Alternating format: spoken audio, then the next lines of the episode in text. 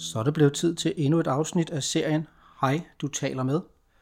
Og øh, i dag har jeg tænkt mig at prøve at undersøge, om U18 DM-ligaen, landets bedste pigeungdomsrække, er endnu en præstationsarena, hvor vi stresser vores unge mennesker.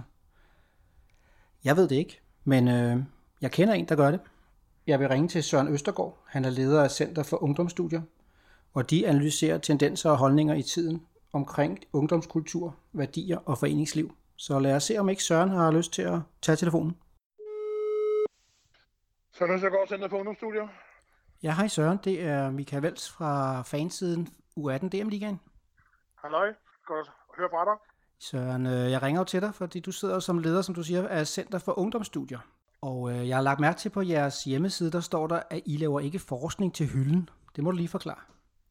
Ja, vi laver forskning, som øh, forhåbentlig kan bruges af trænere og spillere og forældre, øh, hvis nu vi snakker ind i en fodboldsammenhæng. Øh, vi har de sidste øh, par år arbejdet med et stort projekt, der hedder Gode Idrætsbøger for Piger, hvor vi har fulgt 750 piger, specielt i overgangen fra folkeskolen til gymnasiet, og øh, prøver og har lavet nogle redskaber, sådan så at spillere og forældre og klogere bliver, og for, nej, spillere og forældre og trænere bliver klogere på den markante overgang, det er. Øh, altså noget af det, som jo er vigtigt, det der med, det svarer lidt til at gå fra første division til Superliga, eller i, i pigetermer, fra første division til 3F-liga. Øh, det er en helt anden, det er en, helt, det er en omvæltning at gå direkte fra folkeskolen og så på gymnasiet. Øhm, og der tror jeg, det er vigtigt, at man som træner og forældre og spiller opmærksom på de rammer, der pludselig ændres. Derfor har jeg jo også et, øh, et meget brændende spørgsmål til dig, som jeg tænker, du må være den rigtige at stille, fordi U18 DM-ligaen, som jo er landets bedste pigeungdomsrække, er det ikke bare endnu en præstationsarena i de unges liv, eller skal vi se mere nuanceret på det? Det tror jeg. Jeg tror, det er rigtig vigtigt at sige, at for rigtig mange piger, så er fodbold et frikvarter, men et frikvarter, som de ikke altid er helt opmærksomme på. Og jeg skal nok prøve at forklare, hvad det er, jeg mener. Øh, det er faktisk sådan, at når man går fra folkeskolen til gymnasiet, så mister man cirka 18 timer. 18 timers fritid, og det gør man, fordi man kommer til at bruge mere tid på afleveringer, øh, og på lektier, altså dag-til-dag lektier, transport, fester, erhvervsarbejde og øh, forskellige andre ting. Og så er der også nogle klubber, hvor man oplever, at når man så skal op og spille DM, så bliver træningsmængden også sat op. Øh, og det kan godt opleves som et pres.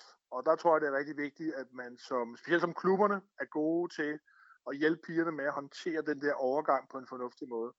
Det er meget få pigers fodboldkarriere, der bliver afgjort de første øh, tre måneder. Øh, om fodboldkarriere mener jeg, hvor langt de kommer i forhold til, hvilket niveau de spiller på, som bliver afgjort de første tre måneder af første G. Men der er rigtig mange piger, der stopper der, hvis vi ikke hjælper dem med at håndtere øh, det her med, at de pludselig har langt mindre tid og skal præstere øh, i, i en, øh, en helt ny arena, som gymnasiet nu er. Og så skal man også være opmærksom på, at den første tællende eksamen i dag er i u 43, og det vil sige, at allerede der har man en eksamenskarakter, man skal have sat på sit eksamensbevis. Og det skal vi hjælpe dem med at håndtere, den der overgang. Men samtidig så er det også rigtig vigtigt at sige, at nogle af de vigtigste frikvarterer i de her pigers liv, det er lige præcis, når de faktisk er til træning. Okay. Øh, så det gør ikke det, noget, at de træner tre til fire gange om ugen? Det er faktisk godt, eller? Øh, man kan sige, at for mange af dem, så er det et vigtigt frikvarter. Det er der, hvor de kan få lov til at koble af. Altså, hvis man kun går i gymnasiet, så bliver ens liv bare fucked up.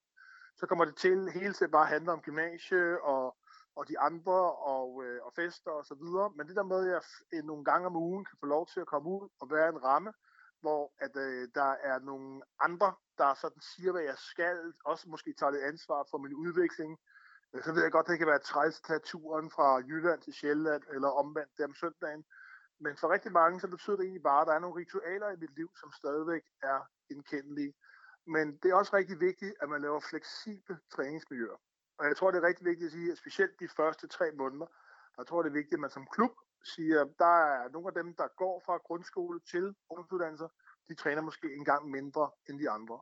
Og det er ikke noget, man skal lave individuelle aftaler med pigerne om. Det er noget, man skal sige, sådan er det. Det gør man i rigtig mange andre idrætter, f.eks. svømning, hvor, som jo er langt mere træningsintensiv end fodbold er.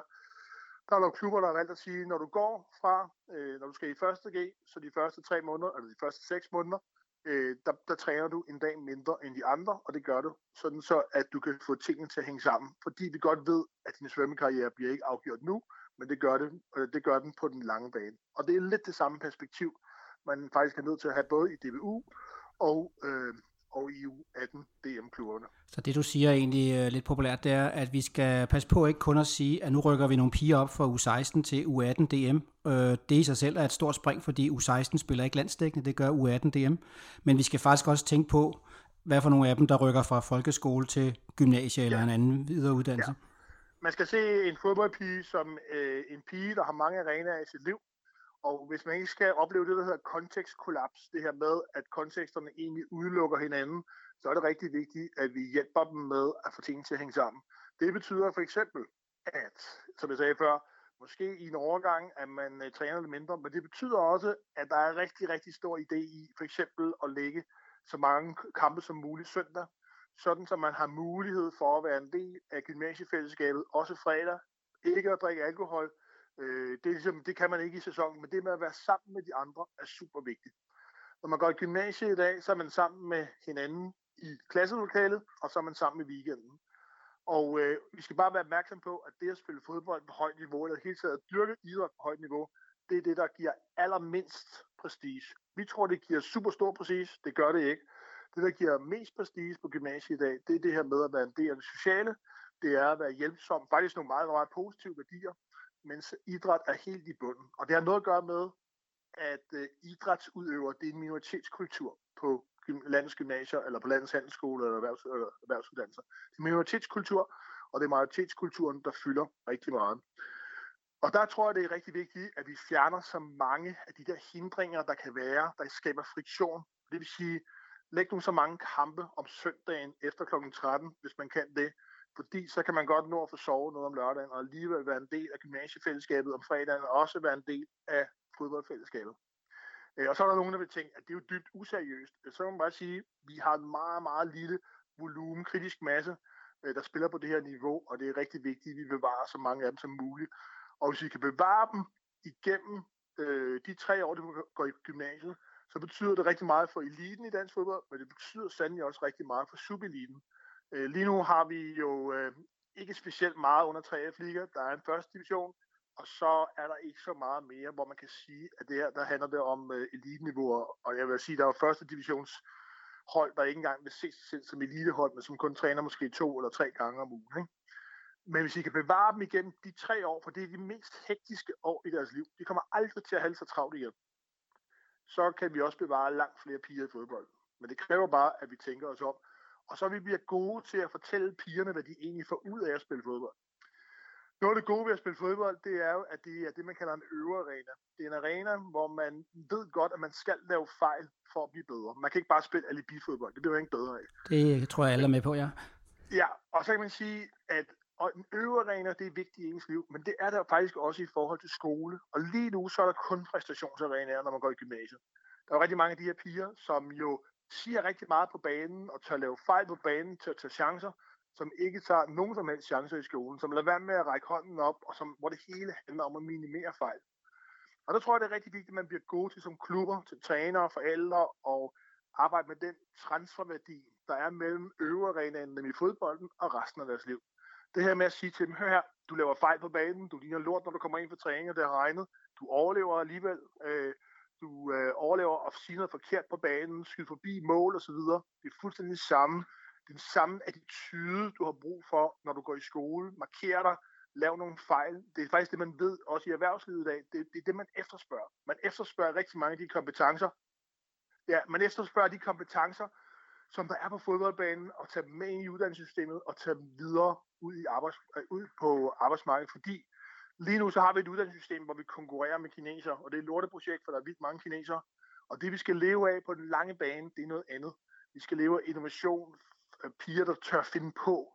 Og lige nu er det faktisk sådan, at pigerne de er lige nummer for forsigtige.